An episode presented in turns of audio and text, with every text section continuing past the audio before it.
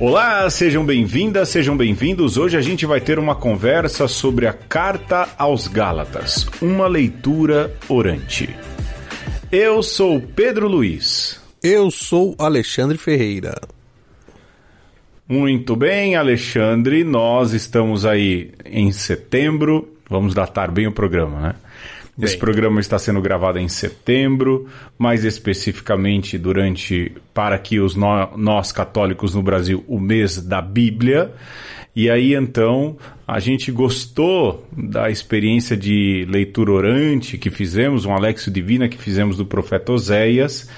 E aí então nós vamos fazer a leitura orante agora da carta aos Gálatas, Isso. que foi a carta escolhida para a igreja no Brasil meditar durante este mês de setembro de 2021, mês da Bíblia. Meditar Isso, seu Alexandre? e estudar, né? Então, meditar e estudar. Você vai encontrar em vários lugares estudos sobre a carta aos Gálatas, é, sempre com esse intuito de aprofundar o entendimento de um livro bíblico, é, também um pouco para avivar aí o, o contato do, do cristão católico com as sagradas escrituras. Então a gente não vai oferecer um estudo bíblico aqui. E mais eu não digo.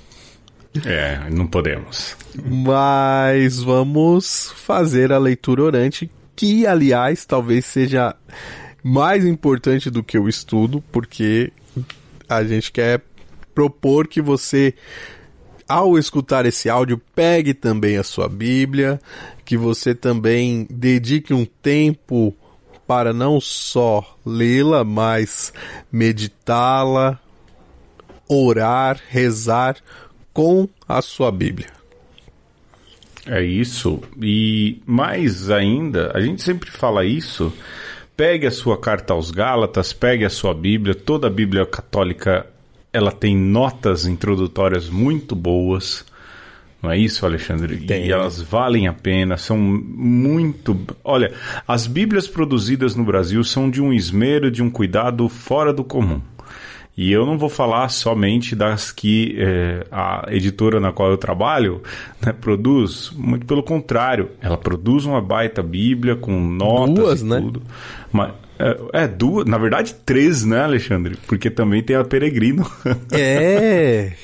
é Jerusalém, Pastoral e Peregrino, né? Então produz três, na verdade. Das minhas. Ninguém vende mais Bíblia do que Oi? Das minhas top 5. Três estão aí, né? Três estão aí. E assim, e a pastoral ela sofreu uma revisão, né? Ela tem a nova Bíblia Pastoral, que foi revisada na tradução, revisada nas notas, uma atualização das notas. Então, é, a gente fala dessas Bíblias da Paulus, mas a Ave Maria tem uma nova versão de estudos que também boa. é muito boa. Eles se, se superaram, né? foram foram além. A CNBB tem uma versão excelente. Também. Então, Mas a CNBB a PEB, tem, né? tem inclusive uma versão mais próxima aos textos litúrgicos, mas é, no meu top 5 Infelizmente a da CNBB não entra, mas entra a TEB, que é a tradução ecumênica. Ecumênica. E a TEB grande, viu, pessoal? Que tem notas para estudos. Aliás, se você quer saber de boas Bíblias para estudo, vai na Jerusalém, que você não erra, ou vai na TEB, ou vai também na do Peregrino, que ela é boa para estudar, tem as referências e tudo, e também pode ir nessa nova Ave Maria de estudo, que são boas Bíblias para estudo. Agora para evangelização, para bater, para amassar barro, né, Alexandre, que a gente chama.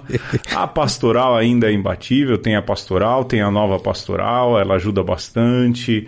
Tem também a CNBB, tem outras aí, mas o mercado brasileiro de Bíblias, mercado, é duro dizer isso, né? Mas, é, assim, mas... É, o cenário brasileiro de Bíblias, ele é excelente. Né? No Brasil se segue estritamente. É engraçado como esses é, meio conservadores gostam de meter o pau em tudo que é do Brasil, da Igreja do Brasil, né? Mas as Bíblias brasileiras elas são extremamente preocupadas em seguir aquilo que pede o Concílio Vaticano II na Dei Verbum, né? Com certeza. Notas introdutórias, notas explicativas. Outras edições não são tão rebuscadas e completas quanto as edições brasileiras, não é, Alexandre? É, e já que você citou a Dei Verbum, que com certeza merece aí um, um episódio, é, é importante dizer que quando você pega uma Bíblia católica, né, uma tradição católica da Bíblia, com todos os livros que a Igreja Católica é, indica como canônicos, você está lendo a Bíblia com a igreja, né? É isso que significa que a Bíblia é católica. Significa que a igreja está te dando um suporte para que você leia a palavra de Deus. Então a gente nunca lê sozinho, né, Pedro? Assim, sim, você sim. pode sim fazer o seu estudo individual, mas você nunca lê sozinho, porque você primeiro foi batizado, faz parte de uma igreja. Segundo, que ao ser batizado você recebe o Espírito Santo. Então, esse espírito que conduz a igreja também te conduz nesse momento de leitura. Então, você nunca lê só. Exatamente. Lê como igreja, lê enquanto é, membro desse corpo místico, interpreta também, mas aí a interpretação é da sua cabeça, enquanto igreja, daquilo que você aprendeu. O bonito dessa eclesiologia católica é que ela transpassa aí todas as realidades, inclusive a da leitura das Sagradas Escrituras. Alexandre, para a gente é, colocar já as coisas nos seus devidos lugares, eu vou usar mais uma vez a Bíblia, a leitura que eu vou fazer é a do Frederico Lourenço, que é uhum. é bem originalzona, né? Por mais que eu tenha aí o meu top de traduções favoritas, uhum. eu vou usar uma que está totalmente fora do radar, que é aquele texto da Companhia das Letras, justamente para vocês verem aí uma abordagem e uma visão diferente. Para as minhas anotações de estudo e de oração, eu vou usar a minha Bíblia de Jerusalém, que é a versão que eu comprei em 2002, Alexandre. Oh, Veja beleza. só ela caminha comigo até hoje.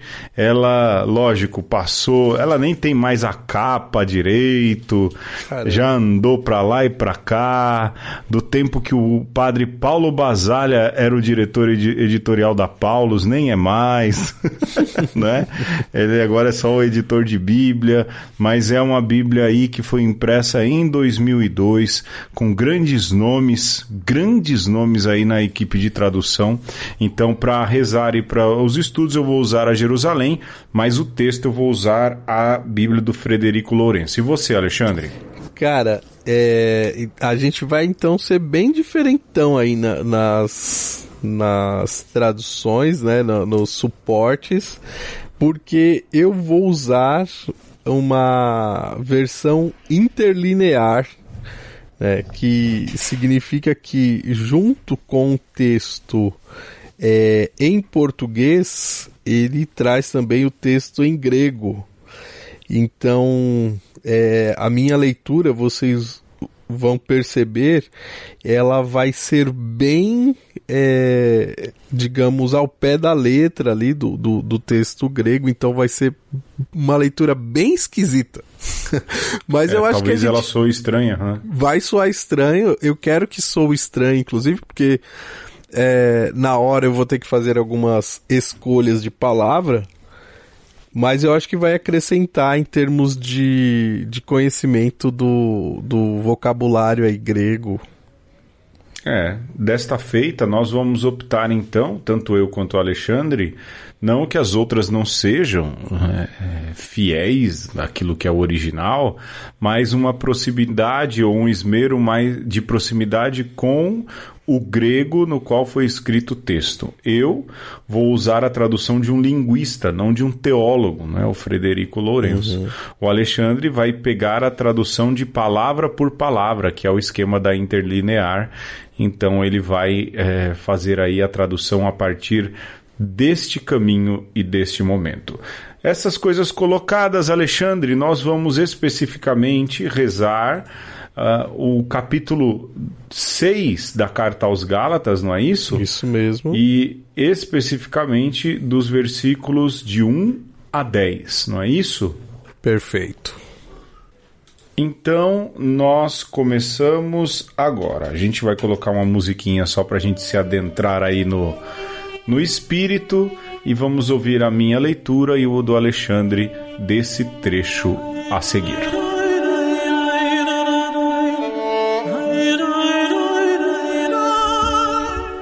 Irmãos, se também foi detectado um homem em alguma transgressão, vós, os espirituais, restaurai-o com o espírito de gentileza, vigiando a ti mesmo, para que não sejas também tentado. Uns dos outros, os fardos, levai, e assim cumpri vós a lei do Cristo.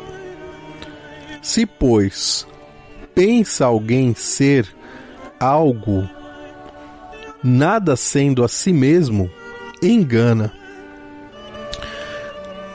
Porém, o trabalho de cada um, examine cada um, e então em si mesmo apenas o orgulho terá e não em o outro. Cada um, pois, o próprio fardo levará. Que partilhe então o que é instruído na palavra, como quem instrui em todas as coisas boas. Não vos enganeis, Deus não é zombado. O que, pois, semear um homem, isso também ele colherá. Porque o que semeia para a carne de si mesmo, da carne ceifará corrupção. Ou porém, quem semeia o espírito, do espírito ceifará a vida eterna. Porém, o bem praticado, não nos cansemos em tempo, pois, próprio colhemos, não desfalecendo, assim, pois, conforme ocasião, nós temos. Trabalhemos o bem para que todos, acima de tudo, porém, para com os membros da casa da fé.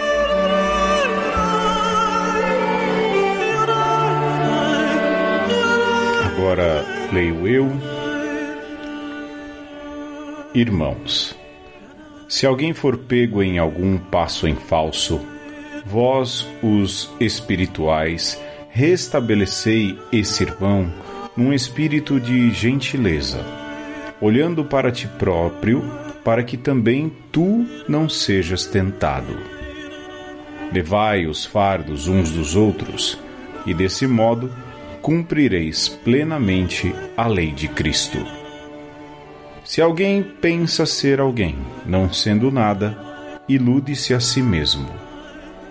Que a obra de cada um seja por si mesmo avaliada, e então terá apenas razão de vanglória em relação a si mesmo e não em relação ao outro.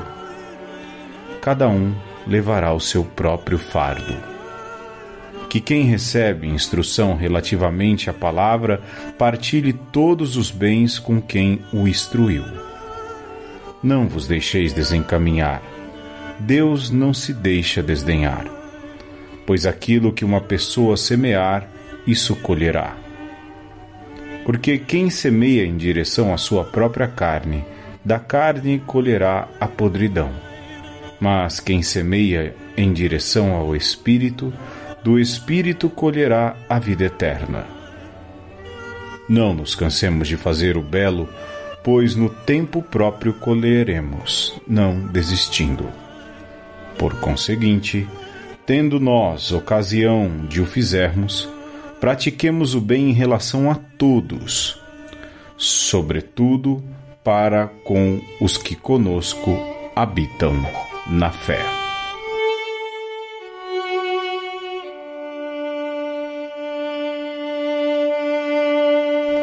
Nós escutamos, portanto, a leitura da palavra. O Alexandre fez a sua leitura, eu fiz a minha. Duas oportunidades, portanto, de entrarmos na palavra e fazermos a palavra também entrar em nós. E agora nós passamos para um outro passo, não é isso, Alexandre? Exatamente. Nós vamos para a meditação. Nós vamos trazer aquilo que sabemos do texto, é, podemos trazer as referências bíblicas, é, podemos trazer o contexto em que nós é, estamos vivendo e que essa carta nos fala diretamente, né? Enfim, mediamos a nossa vida com a palavra e mediamos né, a palavra com o nosso entendimento. Isso que é meditar nesse caso. Eu acho que importante, antes de tudo, é a gente lembrar alguns detalhes que são a configuração da carta aos Gálatas. Se você ler com bastante atenção a carta escrita à comunidade da Galácia, ela é uma carta que tem uma ligação profunda, ou melhor dizendo, ela pode ser a gênese daquilo que depois vai ser desenvolvido por São Paulo apóstolo na carta aos Romanos. É lógico que a carta aos Romanos, ela é o maior testamento do apóstolo São Paulo.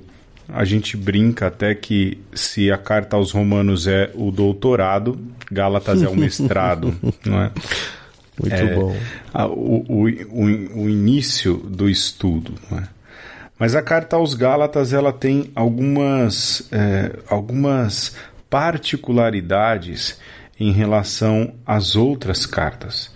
Mas é importante primeiro lembrar que ela é uma das cartas originais de Paulo. A gente tem a primeira Tessalonicenses, 1 e 2 Coríntios, Gálatas, Romanos, Filipenses e Filemon saíram originalmente da pena de Paulo. Isso sem, é sem consenso, sombra de dúvida, né? né? Sem sombra de dúvidas, não são coletâneas ou algo assim. É. A carta aos Gálatas, ela é uma carta escrita com Paulo um tanto quanto preocupado, nervoso, talvez não tão cordial quanto ele costuma ser nas outras cartas. E por quê? Porque ela é escrita em meio a uma necessidade de se resolver um problema. Paulo, portanto, escreve, vê a, a urgência dessa carta aos Gálatas para que ela então sirva de resolução para alguns problemas mas não sem antes ele dividir essa carta aí com algumas argumentações doutrinais. É por isso que se diz que ela tem uma ligação direta então com a carta aos Romanos. É... No entanto, esse trecho que nós lemos, é, muito rapidamente, Alexandre, Sim. ele já é uma parte final.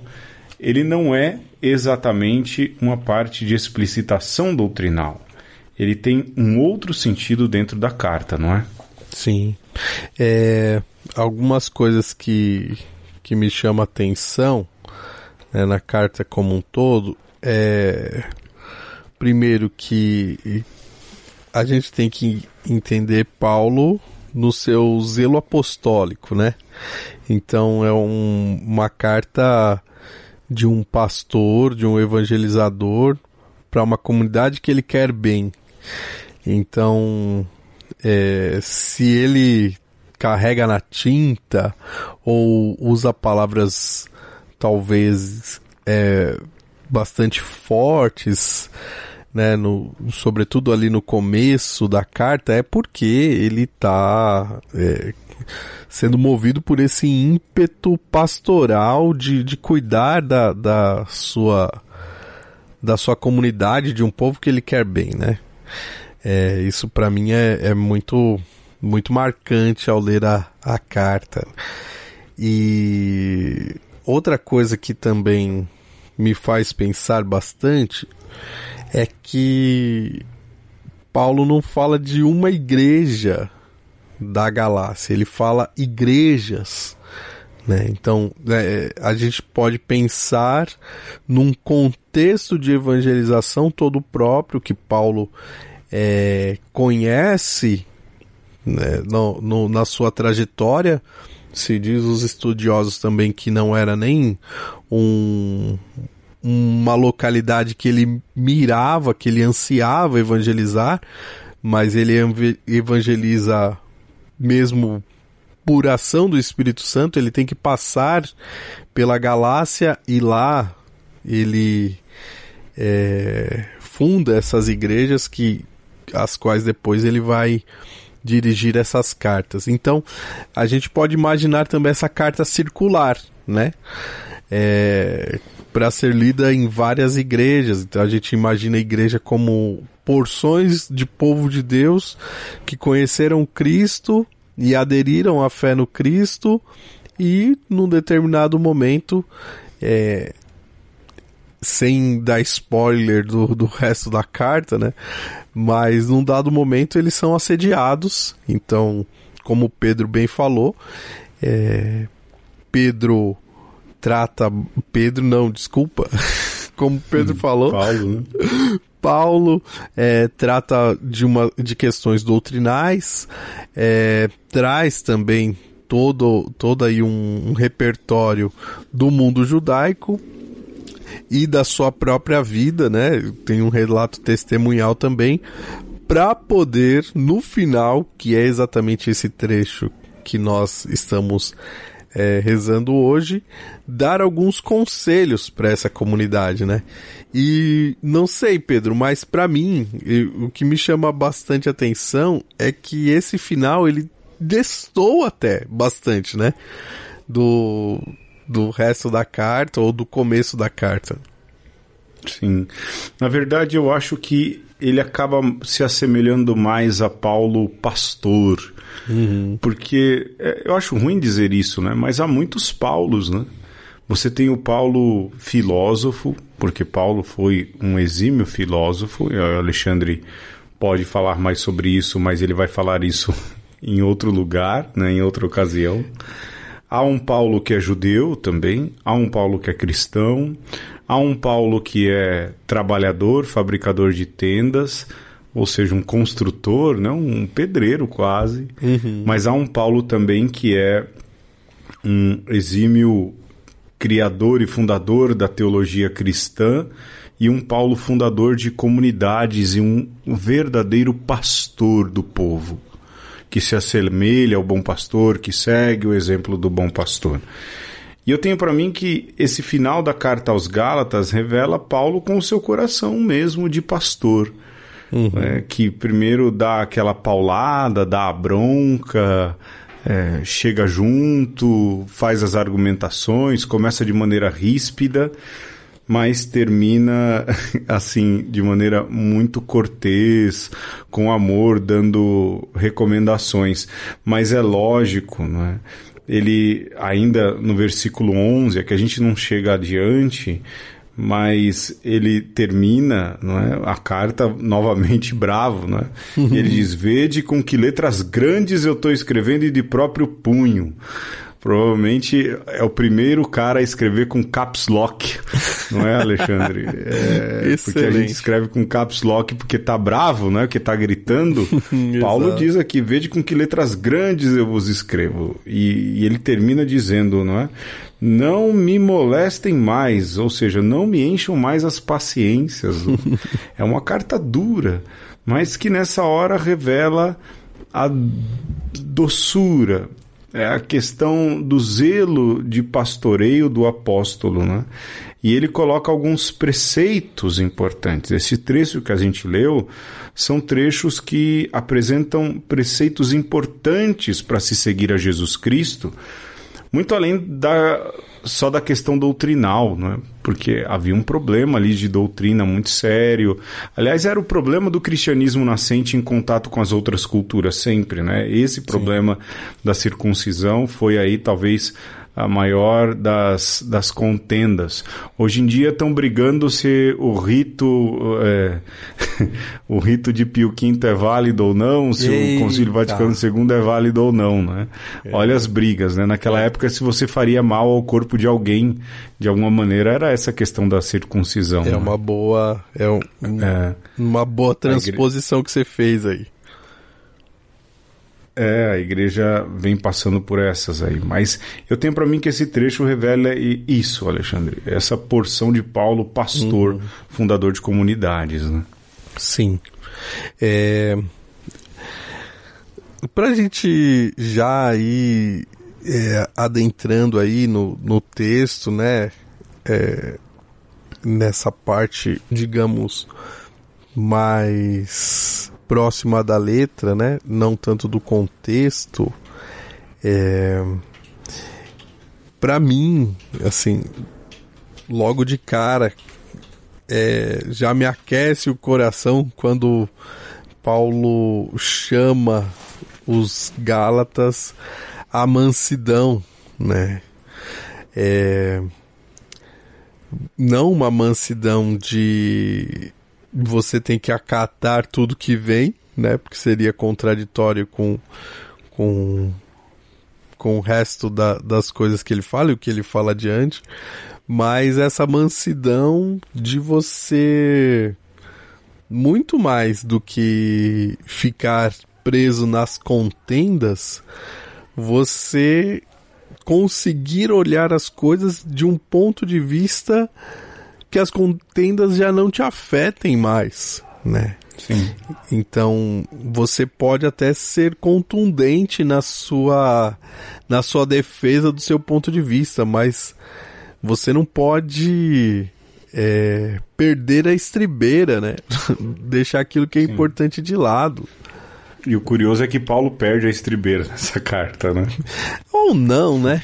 Ou é, assim, por se tratar é de um nem nada. Por se tratar de um escrito, a gente tem que entender talvez que seja também um recurso retórico para uma comunidade Sim. que precisava disso. Né? Precisava de uma correção, né? Sim, e, e, e, e talvez fosse afeita a, a esse, esse estilo de escrita. Né? Uma outra coisa interessante no decorrer ainda dessa questão da mansidão é a recomendação que Paulo faz para que na comunidade eles sejam capazes de carregar o peso um do outro, né? Suportai-vos uns aos outros, em outra, em outra hora ele mesmo vai dizer, não é? Ou seja, sejam o apoio um para o outro. Não deixe que o outro passe por dificuldades, por dores, por privações essa é tanto a essência do cristianismo, né, Alexandre? Ser uhum. suporte, uhum. estar perto, tentar cuidar. E às vezes a gente vê esse tipo de contenda hoje em dia, né? retomando a questão das contendas aí odierna, né? as brigas as brigas atuais que são por causa de rito e de missa, com milhares passando fome, com milhares nas ruas, é, Paulo já dizia isso: sejam capazes de suportar um ao outro, carregar o peso um do outro. Essa essência do cristianismo de ser um para o outro, ela é, não pode ser perdida, ela é repetida inúmeras vezes e às vezes a gente vê isso se perder em nosso tempo, né? Mas essa recomendação paulina, né? Ela é muito bonita, né? ela é, é muito muito especial, né? E, e, parece uma imagem bastante plástica, né? É a ideia do dar suporte e o carregar o fardo, né? Então, se fosse um fardo leve, você não precisa de suporte, né? Se for aí uns 20 quilos, você carrega esse fardo com, com certa tranquilidade. Se há um fardo de 50 quilos ou mais, aí você vai chegar para o seu é, companheiro de trabalho ou, ou, de jornada e fala, me ajuda a carregar esse fardo, né? E, e essa imagem bastante plástica talvez esteja querendo nos lembrar, né, como o, o, o Pedro estava lembrando, que a vida ela tem algumas vicissitudes que não dá pra gente carregar sozinho, né? Milhares de pessoas morrendo, né? As mazelas da grande cidade. É, então, você vai carregar isso sozinho? Você vai querer resolver os problemas de fato os verdadeiros problemas sozinho, você não vai, né? Então, para os problemas grandes, precisamos de muitas mãos. Então, Paulo tá quase chamando a gente para falar assim: deixe de lado as pequenas coisas e vamos nos importar com aquilo que é de fato é, um problema. Sim. Uma outra um outro aconselhamento, melhor dizendo, muito atual é o que é a sequência, essa abertura do texto, ela é sempre, bom, a palavra é sempre atual, né? Mas se alguém pensa ser alguma coisa não sendo nada, engana-se a si mesmo. Né? Uhum. Um pouco de cuidado com aquilo que é a soberba, com aquilo que é o, a falsa imagem que se tem de si. A gente tem que achar o equilíbrio, né? Também não pode achar que a gente não é nada, mas também a gente não pode achar que a gente é tudo. Né? E, e, e, ter uma falsa imagem da realidade. E ele fala desse perigo, dessa ingenuidade ou dessa soberba de fazer é, cada um enxergar mal a si ou se achar melhor, e aí se engana. E mais na frente, no, no versículo 7, ainda nessa questão de verdade e enganação, ele mesmo diz: Olha, não se iludam, vocês não, vocês não podem brincar com Deus. O que você semear é isso que você vai semear. E aí depois ele vai para uma questão mais elevada, né? Quem semeia uhum. carne vai colher carne. Quem semeia no espírito vai colher a vida eterna. Então, também uma religião que é marcada tão somente por questões externas, pela carne, pelo visível, é, ela vai colher coisas da carne. A gente precisa ir além. É? E, e, isso também é um recado muito claro para a comunidade da época, mas também se torna um recado muito claro para a comunidade deste tempo, que é extremamente é, também visual naquilo que é a, a vida de fé. Né? Para você ser um bom padre, você precisa usar a batina ou o hábito. Para você ser um bom cristão, você precisa ostentar algum símbolo religioso, senão você não é um bom cristão. Tem que usar então, as roupas da modéstia. também a roupa da modéstia, de alguma maneira eu vejo uma crítica, lógico que não diretamente, a gente está se usando da palavra para fazer aí essa iluminação própria, né? Mas Paulo toma e alerta muito para o cuidado com essa externalidade. A gente acha carne, às vezes, às vezes a gente acha que é só a questão carnal dos desejos, né? Uhum. Daquilo que é a própria sexualidade, mas ela tem a ver também com, com aquilo que é tangente, não é? E a gente acha que fé é roupa, que é símbolo e é muito mais do que isso, né? E Paulo é. alerta isso e diz: olha, não brinquem com Deus. Parece, Pedro, que assim fica muito evidente que Paulo está chamando os cristãos da Galácia a uma maturidade da fé, a um ser adulto. É, um dos temas que perpassa toda a carta é a questão da lei. É.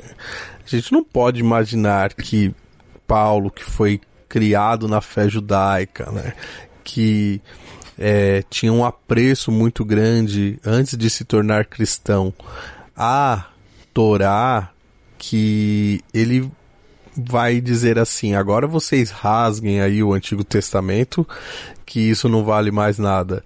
É uma leitura muito precipitada de se fazer de, uhum. de Paulo, né? Seja na carta aos Romanos, seja na carta é, aos Gálatas. Quando Paulo ressalta a, a graça, ele não está desdenhando da, da lei veterotestamentária e inclusive assim ele faz porque o próprio Jesus também diz isso no Evangelho, né? Eu não vim destruir a lei, apagar nem que seja um iota, mas eu vim cumprir a lei. E aí, Pedro fala lá no versículo 2 da lei de Cristo, que a gente pode. Paulo, né? Paulo, né? É que é, é difícil. Falar com Pedro e de Paulo, né? Falar com Pedro e de Paulo numa carta que Pedro é citado, o apóstolo. É muito difícil. Né? Mas Paulo, ele recorre a essa ideia da lei de Cristo, que entre tantas outras é, possibilidades de interpretação, podemos interpretar como o amar-vos uns aos outros. Né? E se você coloca o amor ao próximo como a lei de Cristo, então você não pode se prender a questões legalistas. E, e aí a gente consegue entender bem, né? Que Paulo está trazendo um novo olhar para aquilo que é a fé judaica, a fé que ele recebeu de seus pais, mas é, essa fé é olhada agora pelos olhos de Cristo. Então, Paulo, ele dá a, um, uma nova interpretação para a lei a partir da sua experiência de Cristo, assim como o próprio Cristo, Filho de Deus, ensinou os outros apóstolos a fazer, para que aqueles que assim vivem, os que vivem pela lei de Cristo, possam entender esse nada como algo positivo, né? Então você não coloca o seu é, título na frente, o seu sobrenome na frente, o cargo que você ocupa na frente, porque isso é enganar-se a si mesmo. Então, se alguém perguntar para você o que você é, você tem que responder com muita tranquilidade: eu não sou nada. Né? Se você tem essa liberdade, se você já assumiu essa maturidade espiritual, você não se engana e automaticamente você pode deixar que essa lei de Cristo, que é o amor, resplandeça na sua vida, né? É, Paulo tem sempre também essa preocupação, não é, Alexandre? E assim, há uma questão de uma espiritualidade cristã que é construída por Paulo. Eu sei que parece até um tanto quanto arrogante dizer isso, mas Jesus deixa ali, pelo menos nos evangelhos, uma espiritualidade muito particular, da prática, de uma intimidade com o Pai. Mas quem começa a desenvolver essa espiritualidade cristã também é Paulo. Desenvolve a teologia. Há quem diga assim: ah, Paulo é o autor do cristianismo. Na verdade, Deus se utilizou de Paulo para esquematizar muita é, coisa, né? E, e nesse eu... sentido vai criando uma teologia espiritual também, né? Eu acho, Pedro, que Paulo ele sedimenta, né? Porque uma boa parte do Novo Testamento é composta pelos escritos paulinos ou de sua escola, né? Sim. Agora, quando você vai ler, como por exemplo essa ideia do, da lei de Cristo, que é o amor ao próximo, isso também casa muito, conversa muito com a escola joanina. Né? Sim. Então você que é vai. Escola, que é um evangelho tardio já, né? Exato, mas você vai vendo que há uma convergência aí, que ela é muito bela e que você vai perceber que isso faz parte não só é, da, daquilo que aconteceu é, na Galiléia em Jerusalém, mas que aconteceu até mesmo antes disso, né? É fruto da, da própria vivência do, do, do judaísmo como um, uma religião que já cultua o Deus verdadeiro, que é o Deus amor. Né? Então Sim. é uma, uma maturação do que é o judaísmo, mais do que um, uma superação do que é o judaísmo. Sim, sim. Alexandre, eu acho que nessa altura a gente poderia pensar aí no rezar o texto. O que, que você acha? Vamos, vamos nessa. Pessoal, o programa das Lexios são sempre um pouco mais curtos, porque a gente também quer que você prolongue ele na sua audição. Eu acho isso extremamente importante. Alexandre, você quer começar com a sua prece, não? Sim. É, nesse nosso momento de, de prece aqui, é, eu gostaria de, de rezar esse finalzinho, né? Desta perícope que, que nós lemos, né? pedir a Deus que me ajude particularmente a estar com os olhos e o coração sintonizados com o bem, para que eu não fraqueje diante é, das agruras da vida.